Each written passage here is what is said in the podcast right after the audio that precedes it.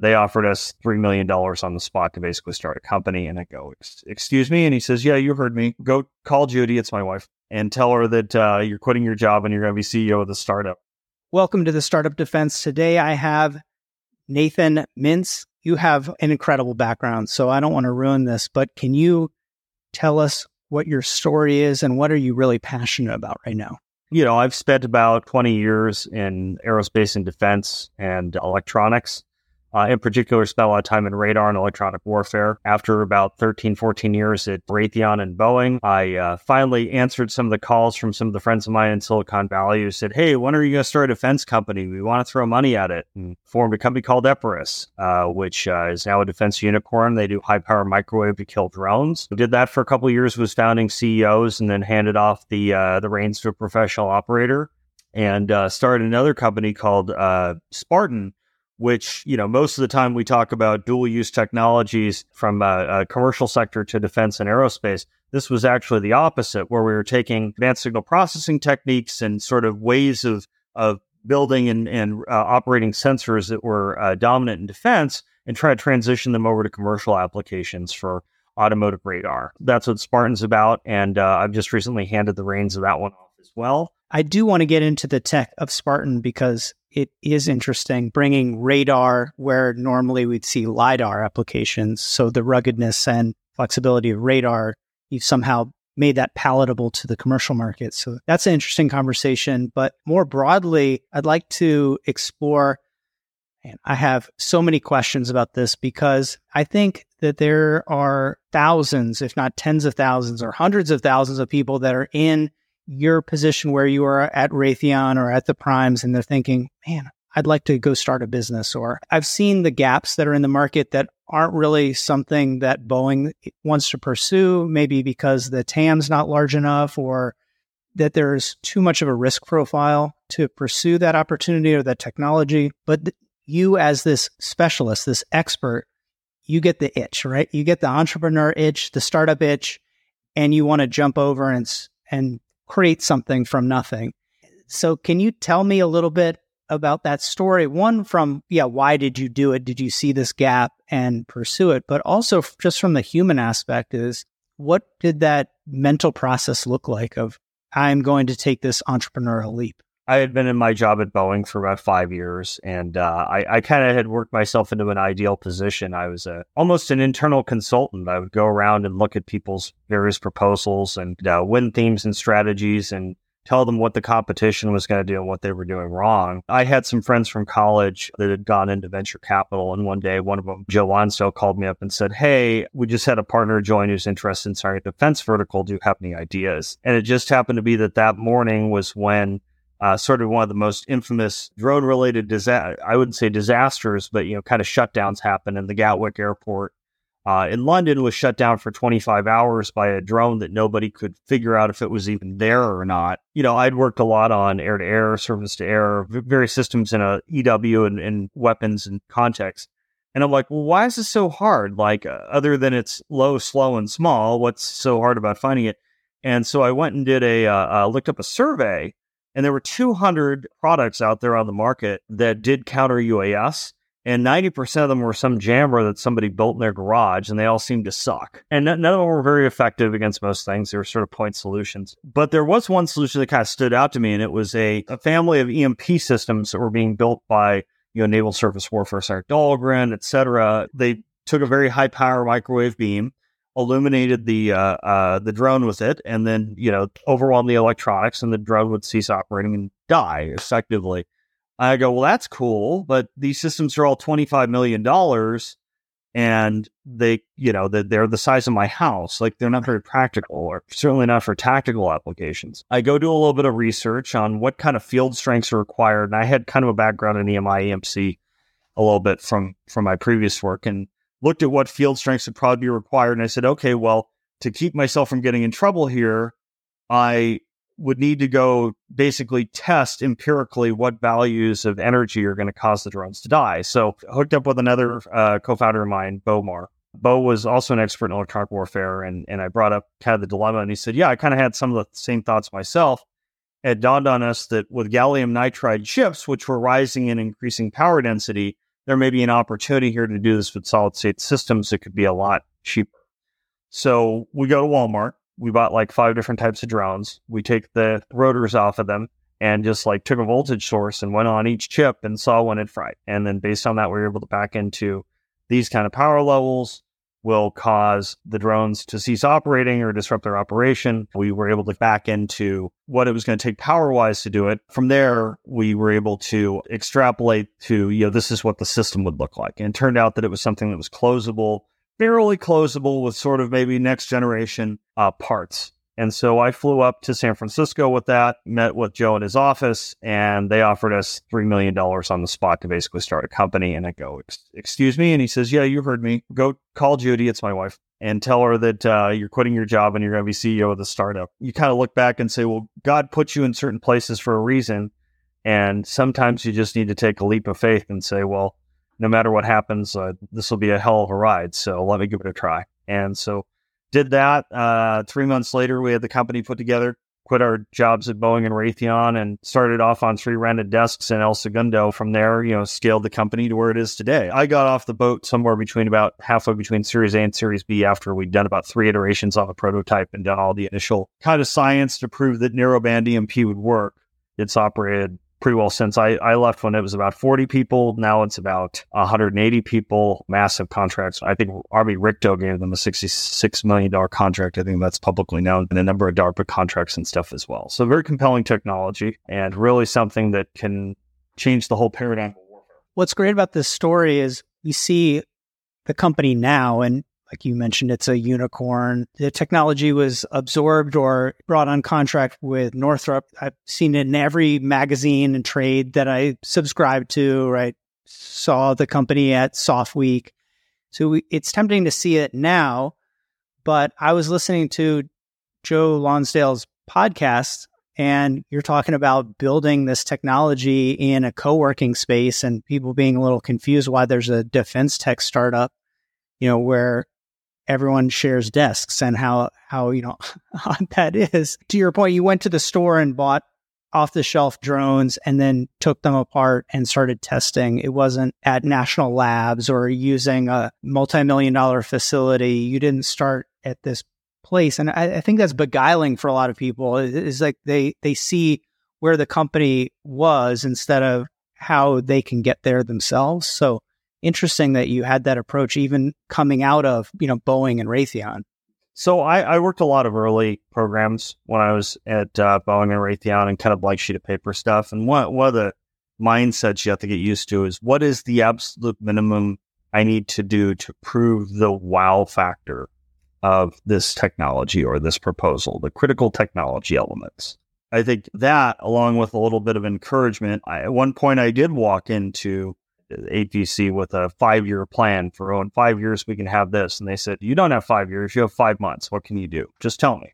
And being forced to kind of change your mindset like that to a minimum viable product, agile mindset where you're constantly iterating what's the next thing I can prove, it allows you to burn down a lot of risk a lot faster. I think that's completely different from the traditional waterfall approach, which is really meant for mature systems. And I think that's where a lot of people get hung up is that I mean, don't get me wrong. I think I think it has its uses for certain things, and by that I'm talking about the systems engineering V, the waterfall approach to engineering. I think that a lot of people get stuck in thinking that that's how you do early development innovation. You don't. I was requirements lead on on a DARPA program where we had you know five thousand requirements, and it was you know, the same boring stuff over and over, repeat over and over again. But the salient technology that was there was okay, make the lightest radar that you possibly can that can operate at high altitude. This was called the ISIS program, something I worked on at Raytheon early in my career. Integrated sensor as structure. You know, having that mindset of how do I get down to just the essence of the problem and try and prove that as quickly as possible and then iterate. We took that to heart. And so we said, okay, well, let's start with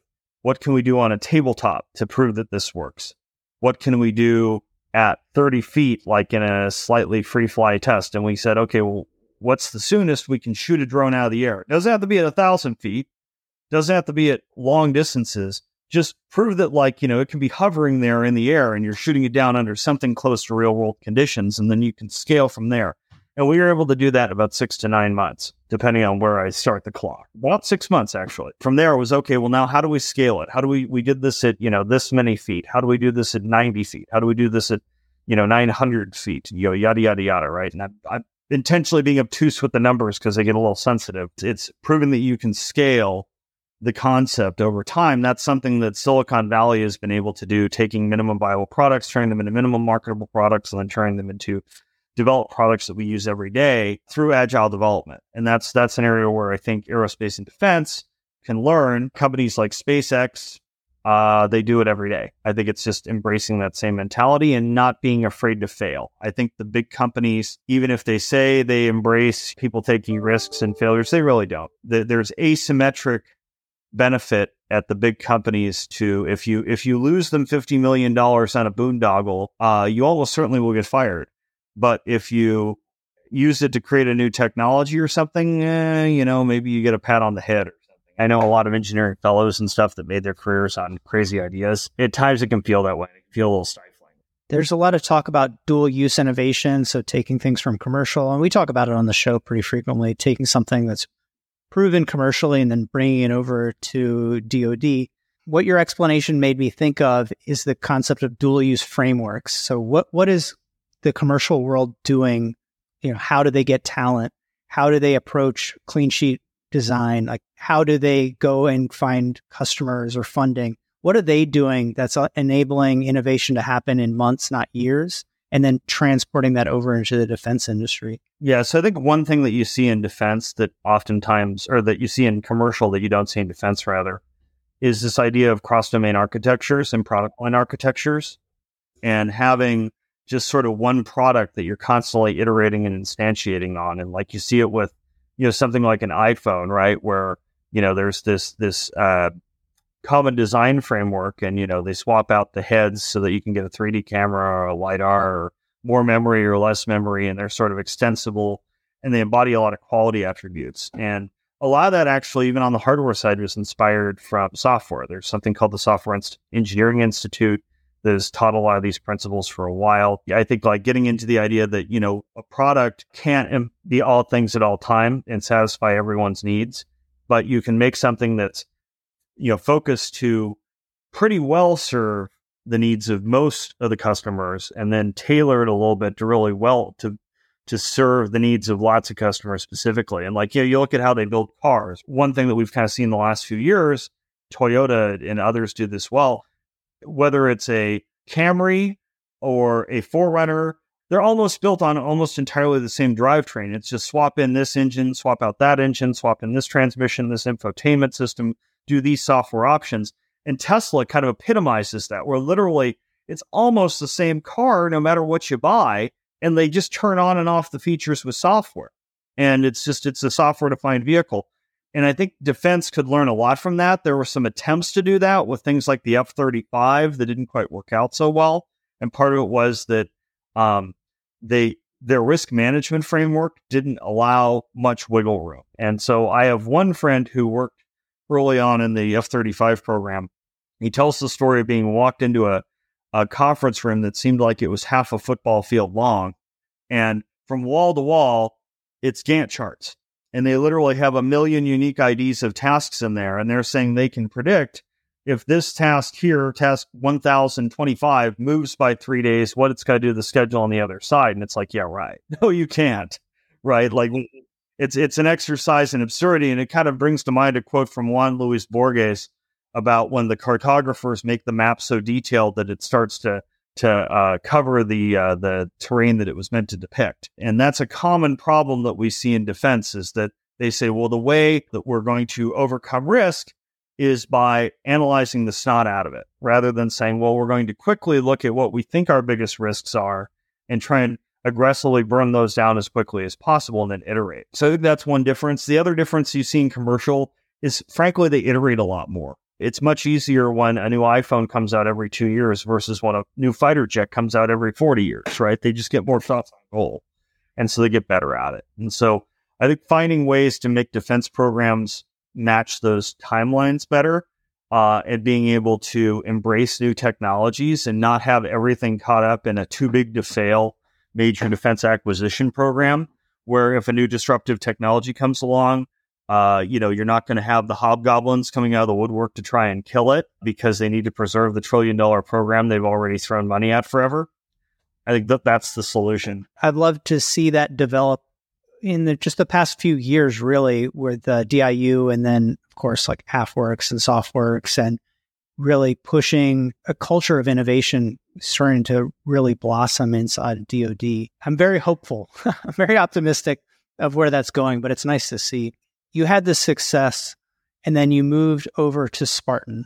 Can you tell me a little bit about that story, that transition? I'd really like to get into Spartan. We just had a kid. So I was um, home alone a lot and I was working with a, a group of other entrepreneurs trying to get a venture studio started called the Dangerous Venture Studio and we had a few kind of crazy ideas, but nothing was really kind of catching fire other than, you know, we are getting some decent consulting jobs out of it. And uh, I had a fr- uh, an old mentor of mine who had stayed in touch with Dr. Theagenis Abatzoglou, uh, one of the foremost experts in an area of signal processing called super resolution techniques, and he calls me up and says, So, Nathan, I've been doing some consulting work since I retired from Raytheon for some automotive radar companies, and I think I have a way to build a uh, automotive radar that has five times the resolution with a quarter of the parts. And I wasn't exactly a subject matter expert in automotive electronics, but what I do know is that when you're building millions of cars, if you can reduce the COGS cost of a radar significantly through software, that's going to be very attractive. And so I started diving into the space and, you know, trying to figure out how real his idea is. And it turned out that,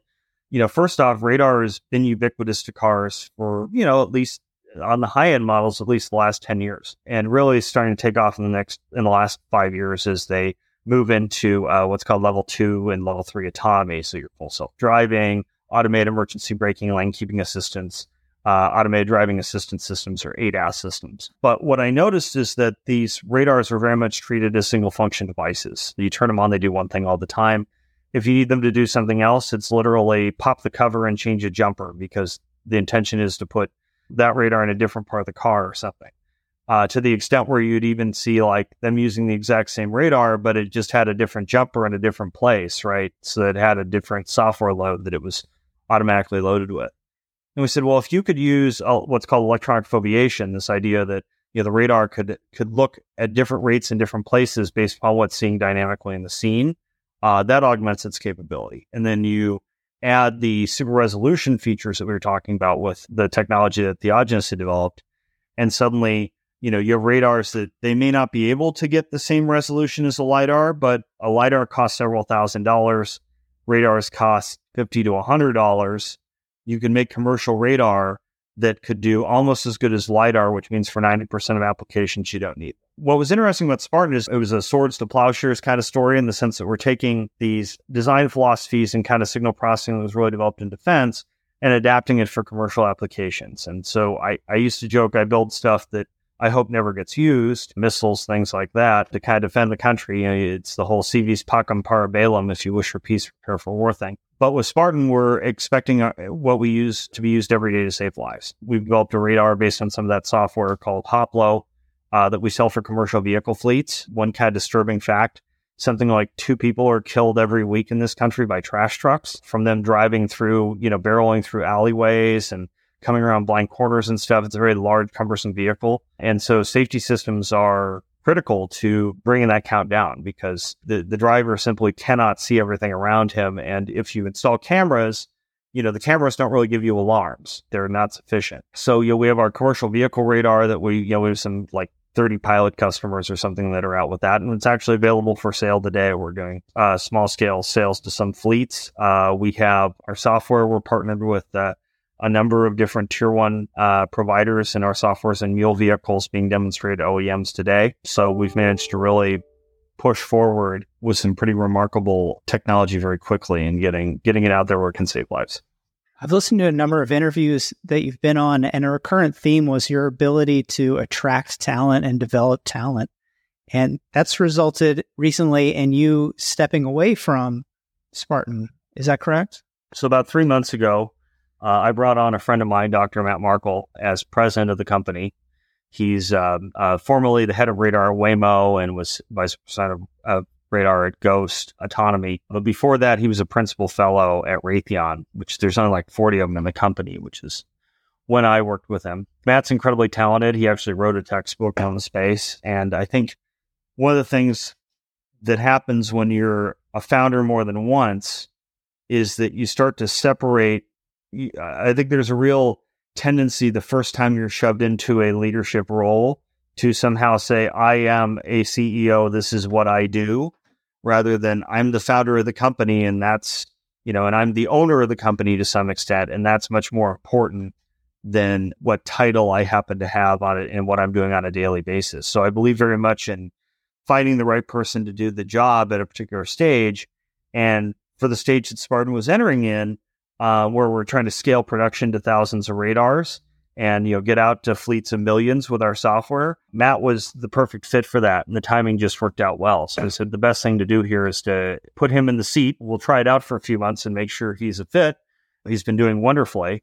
Made the decision that you know, hey, it's it's time for me to step back. I'm still chairman of the of the board. I'm still involved uh, strategically, but you know, let let him really take the reins of operating the company and I've been very impressed with uh, the results that that he's been able to do. I think everybody's dream is to sort of be able to pick your own successor and have them kind of share your mindset and vision, and that's that's exactly what it is. I don't really treat these companies like uh, like it's one of my children. It's a vehicle for bringing a technology into the world that can make the shareholders excellent returns and create a great culture and team that can continue to to innovate and push the envelope. It's not mine.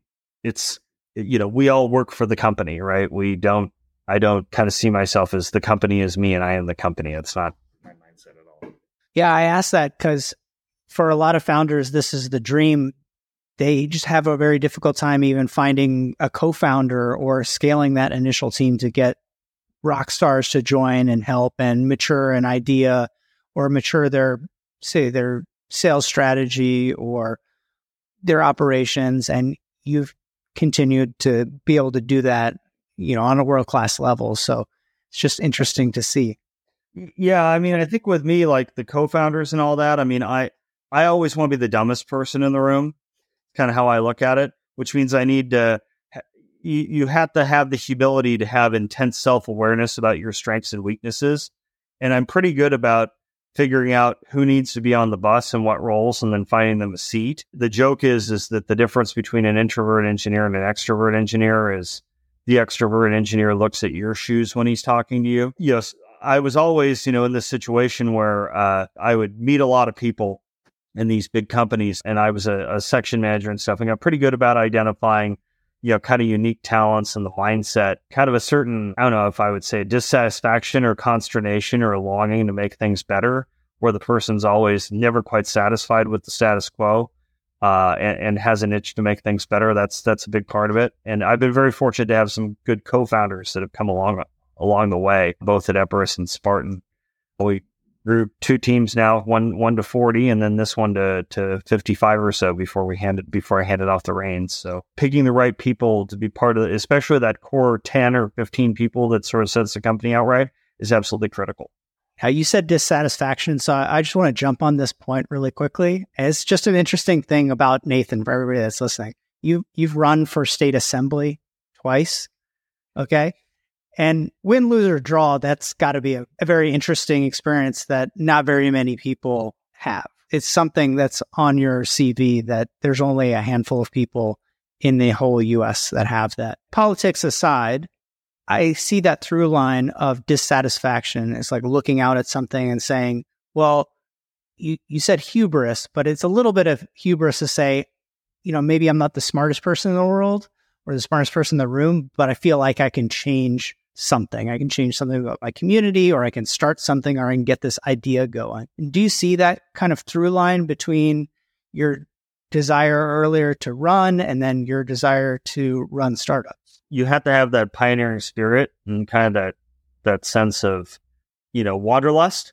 Maybe it's the right way to put it. Somebody who's more than happy to sit in the same program for 30 years and, you know, do the exact same thing is probably going to hate being at a startup because everything's chaotic and it's unstructured and you know there's a lot of triage involved and a lot of just accepting that there's going to be brush fires you can't put out because there's more important things to deal with whereas somebody you know like when i was in big aerospace i was changing programs about every year or two because I'd get to the point where, okay, I've kind of maximized my contribution here. And either I can wait around for five years to become the program manager, or I can go do something else and learn something else. It's that curiosity of, well, what's around that corner? What could be different? Why does it have to be that way? And that was kind of one thing that drove me to politics is, well, why does the state have to operate this way? Why do we keep electing these same sorts of people that keep passing dysfunctional laws? Maybe I can change the conversation. And early on in there, Joe Lonsdale and I started a nonprofit called California Common Sense that was trying to do exactly that, where we were using basically big data tools to unpack and take apart the California state budget and try and find examples of waste or call for reform, et cetera. And I've been involved with a couple of efforts like that since. I don't know. I, uh, there, there's not a lot of money in it, at least not for me. So for kids, and I just, you know, the people always wanted to pay me to do the engineering. They didn't really want to pay me to listen to my political opinions or write laws. So I kind of hung it up about 10 years ago well, maybe we could use a few more engineers in Congress or at the state level, but that's a whole different conversation. Nathan, I've really appreciated this conversation. Thanks for coming on the show. Do you have some parting words of wisdom for our audience? I would say that if you feel yourself having that urge to do something entrepreneurial and go create something, give it a try. You know, take the first steps. One of my one of my favorite lines from the Bible is is story of Abraham where God says, you know, get up and and go to this place uh, in a distant land that I'm going to tell you is your promised land. And he had nothing to work on. He had never seen it before. He didn't know what it was. He was just going on blind trust that if he put one foot in front of the other, he'd get to something special. And I think you really have to have that uh, to really get everything that you can out of life. If you're happy sort of sitting there, satisfied being in one place, doing one thing all the time, you, you may not be living up to your full potential. I think oftentimes our own doubt of our full potential is is what holds us back. So I would just urge everybody, you give it a try. My old boss had the perfect advice on this when I was at Boeing. He said, well, if you go quit and start a startup as CEO and get funded and everything, worst case scenario, you come back here and they'll give you two promotions because they'll go, oh, he has startup experience. And, and if you want to give it a try, you can call me. If you have some crazy idea, I can, I can, you can reach me. It's uh, Nathan at nathanmintz.com or others. I hear a lot of pitches from younger, l- less experienced entrepreneurs or people that are just getting started. I'm happy to be a sounding board. Nathan, thank you so much for appearing on the show. I really appreciate it. This has been the Startup Defense.